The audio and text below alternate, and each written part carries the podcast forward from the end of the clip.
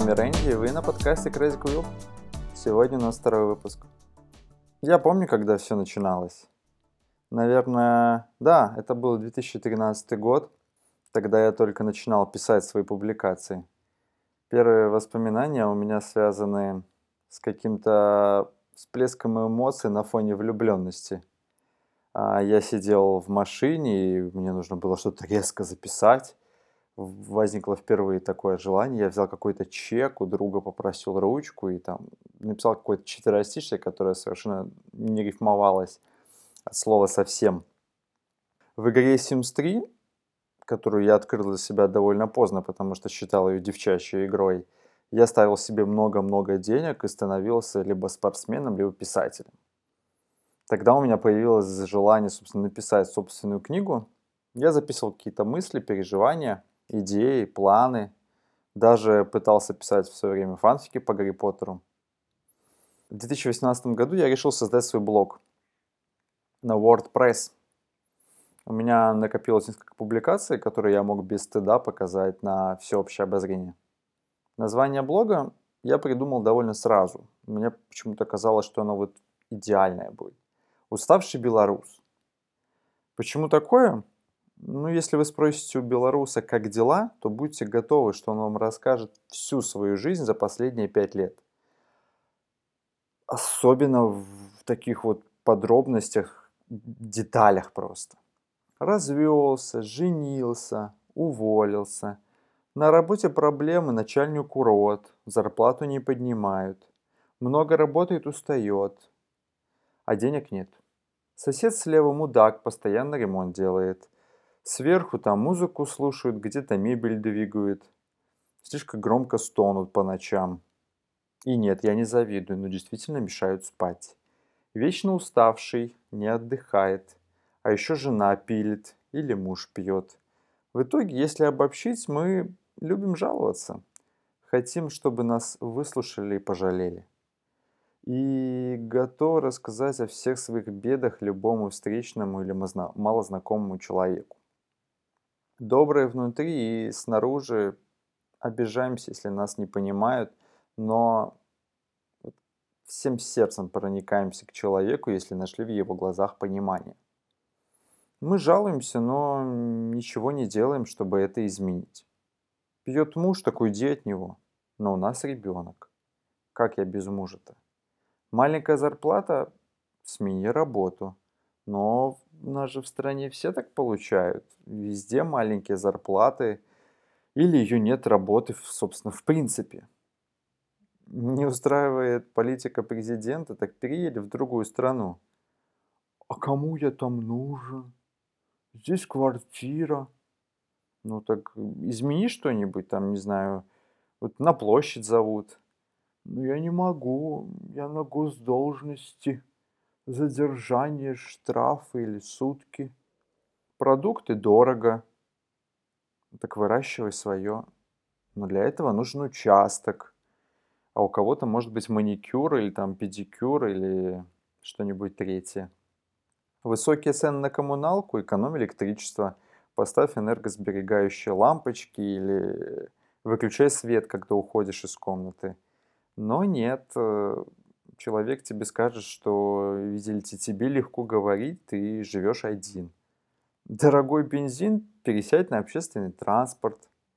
Но на что ты мне скажешь, что там люди, они воняют, масочный режим не соблюдают. Мы не пытаемся решить проблему, мы находим оправдание, чтобы ничего не делать и продолжать жаловаться. Это помогает сблизиться с другими людьми, а в худшем случае приводит к затяжной депрессии, из которой мы попытаемся, кто-то пытается, кто-то погружается вглубь и прибегает к народным методам, которые делают только хуже. Вот и, собственно, и хочу про них сегодня поговорить. Я испытываю чувство восхищения, когда вижу заводчанина, я живу в заводском районе – который заходит в магазин, покупает чекушку водки, 200 мл, иногда больше, открывает ее, выпивает на одном дыхании, не морщась, не закусывая, и идет дальше по своим делам. Я так не могу и, скорее всего, никогда не смогу.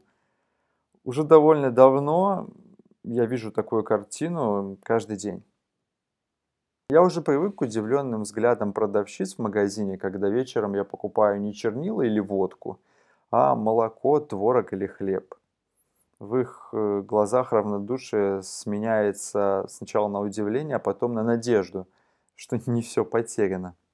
Первое время еще спрашивали, нужно ли еще что-то, но потом перестали. Меня можно назвать даже малопьющим, скорее не пьющим вовсе. Я считаю, что в этом есть заслуга родителей. Они с 12-13 лет мне говорили и показывали, что в небольших порциях алкоголь не вреден, если он хороший. А если пить, то стоит это делать правильно.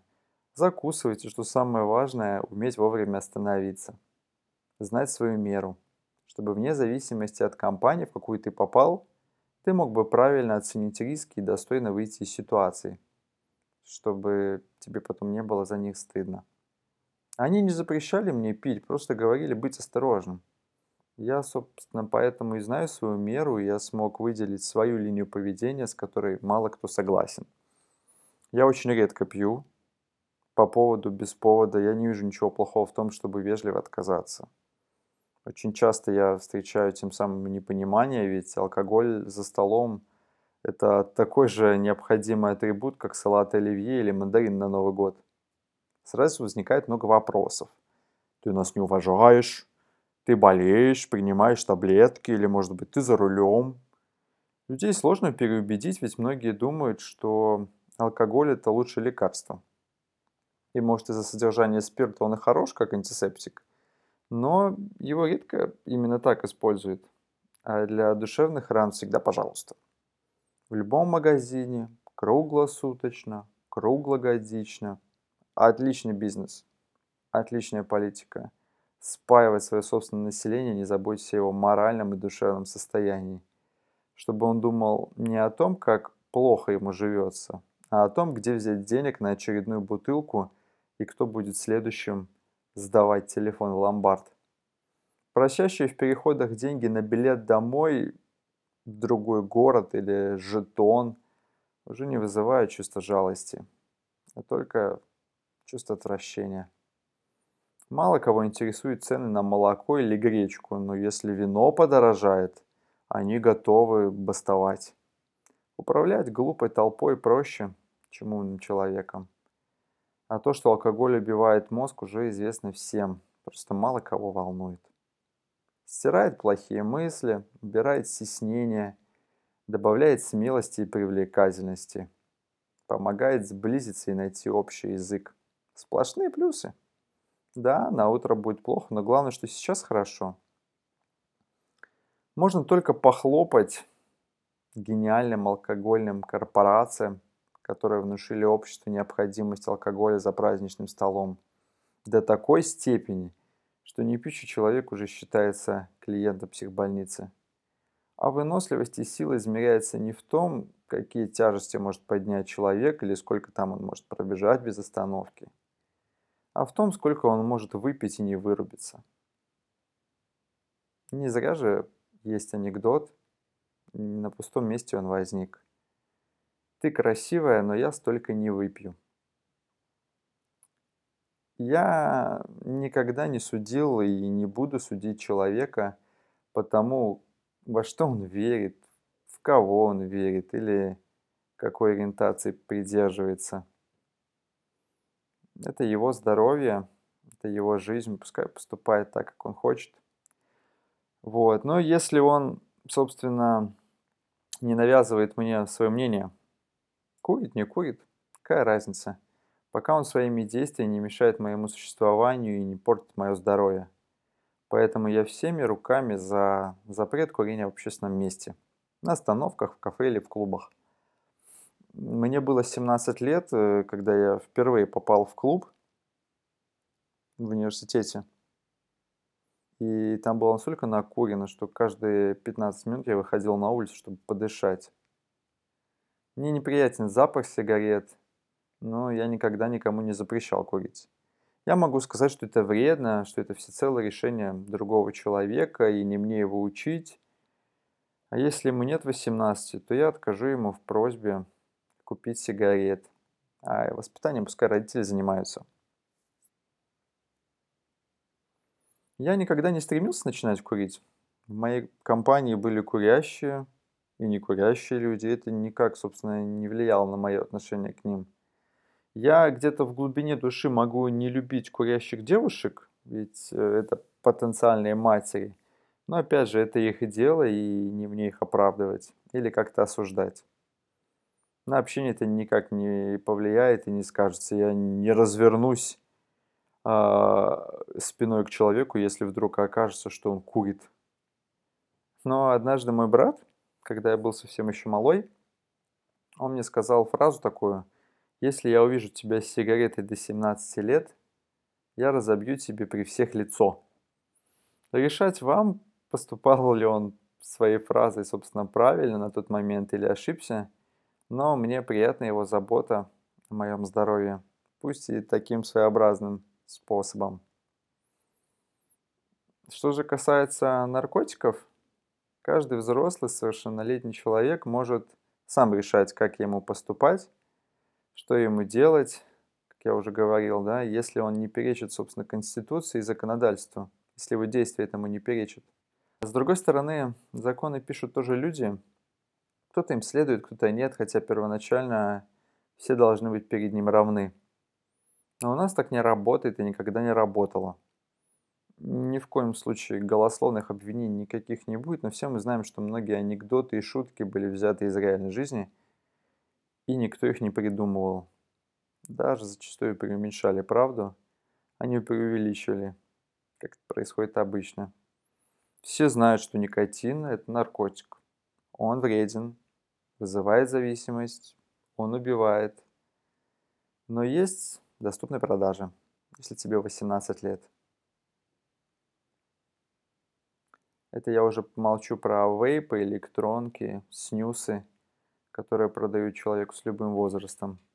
Кальяны добавим просто для того, чтобы вы не думали, что я про них забыл. Вызывают рак, но законом не запрещено. Все знают, что алкоголь убивает мозг, приводит к ожирению, бесплодию, депрессии, импотенции и многим другим недугам. Но рекламируется по телевизору, пускай с некоторыми ограничениями. Все натурально, законом не запрещено. Стоит ли говорить, что многие люди считают наркотики растительного происхождения менее вредной альтернативой? И задают такой вопрос, а почему запрещают это, а не другое? Может и правильно запрещают, но вроде бы нелогично. Можно предположить, что это невыгодно государству и поэтому под запретом. А если не устраивает, так э, здесь никто никого не держит. Но уже давно доказано, что легализация может помочь выбраться из долговой ямы очень многим государствам. И стоит ли говорить, что если бы за хранение и употребление алкоголя или курение сигарет давали такие же сроки, как за хранение и употребление наркотиков – ну или хотя бы за носки, да, то многие бы нашли в себе силу уехать из этой страны. Таким образом, хочется сказать, что они не знают всех тонкостей этого вопроса. Всем этим людям, которые считают, что наркотики – это хорошо. Это ужасно, это отвратительно. Где-то услышали, решили повторить. Уже давно приняты определенные нормы, вещества делятся на определенные категории – если физический вред алкоголя и сигарет преобладает, то в вопросе о влиянии на психику ученым еще предстоит прийти к консенсусу. Но предварительные данные печальны. Так что берегите себя, берегите свое здоровье, не старайтесь спрятаться от своих проблем в веществах и напитках, а старайтесь решать. Спасибо, что выслушали. Мы встретимся через мгновение. Будет интересно.